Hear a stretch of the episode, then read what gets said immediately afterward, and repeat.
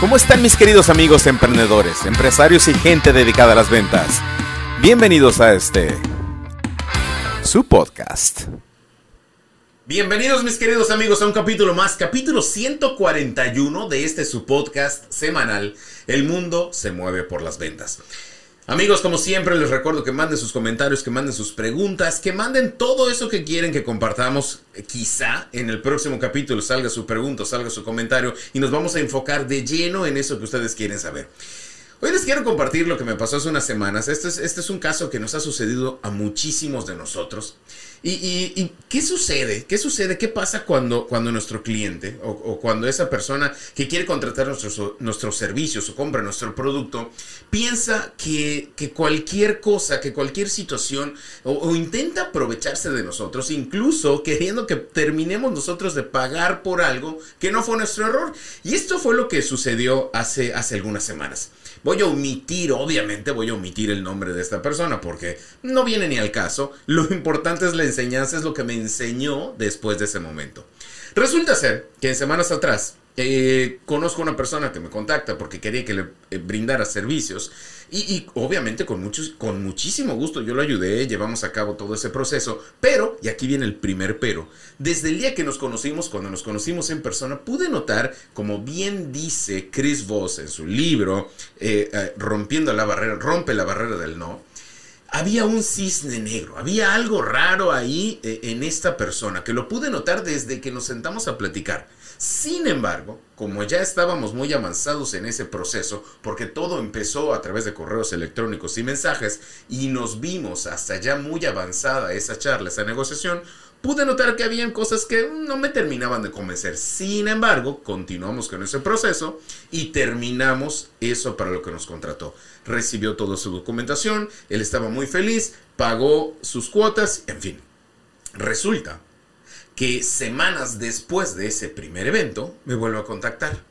Y aquí es donde yo debí haber dicho que no, porque sabía que había algo ahí medio turbio o algo que no me terminaba de cuadrar. Sin embargo, porque era un proceso muy sencillo, o para nosotros sencillo, porque lo hemos hecho muchas veces, también lo aceptamos porque iba a ser algo que íbamos a terminar en cuestión de días. Entonces, bueno, ok, vamos a hacerlo.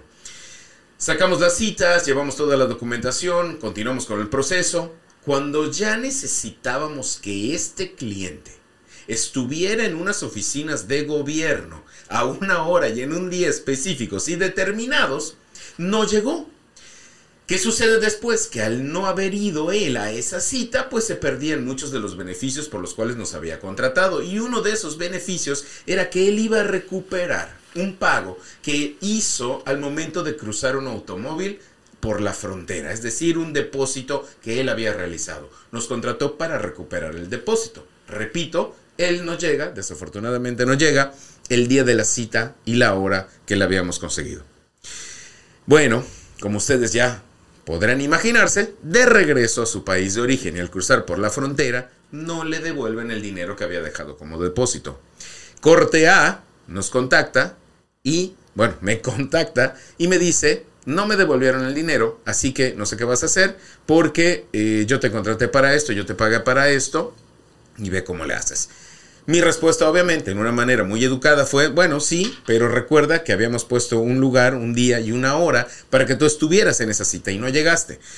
No les voy a hacer muy largo el cuento, les tira y el encoge y cuántos correos intercambiamos uno y el otro, cuando llegó el momento en el que él me dijo, ¿sabes qué? Ok, vamos a ver entonces quién de los dos, y voy a utilizar la palabra, y ustedes disculpen mi vocabulario y mi léxico, vamos a ver cuál de los dos es el estúpido, porque voy a publicar todo esto en mis redes sociales.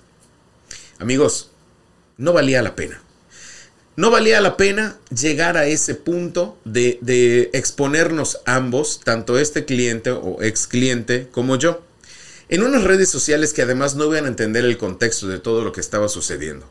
Que me iba a robar mucha energía, que me iba a cansar, que me iba a fastidiar. Al final sé que lo que nosotros hicimos y con la documentación que nosotros teníamos o que nosotros tenemos, pudimos haber demostrado que teníamos la razón. Pero ¿de qué se trata? ¿Se trataba de tener la razón o se trataba de evitar un daño mayor, un daño mayor y evitar perder energía, evitar meternos en chismes baratos, sobre todo en chismes baratos de redes sociales? Amigos, tenemos que escoger nuestras batallas. En esta ocasión, en esta ocasión fueron 500 dólares que de mi bolsillo saqué para devolver. ¿Y por qué los quise devolver? Porque por lo que les acabo de decir. Porque mi energía vale mucho más que eso, porque mi tranquilidad vale mucho más que eso, porque no estar envuelto en chismes de redes sociales vale mucho más que eso para mí, porque me permite generar mucho más dinero.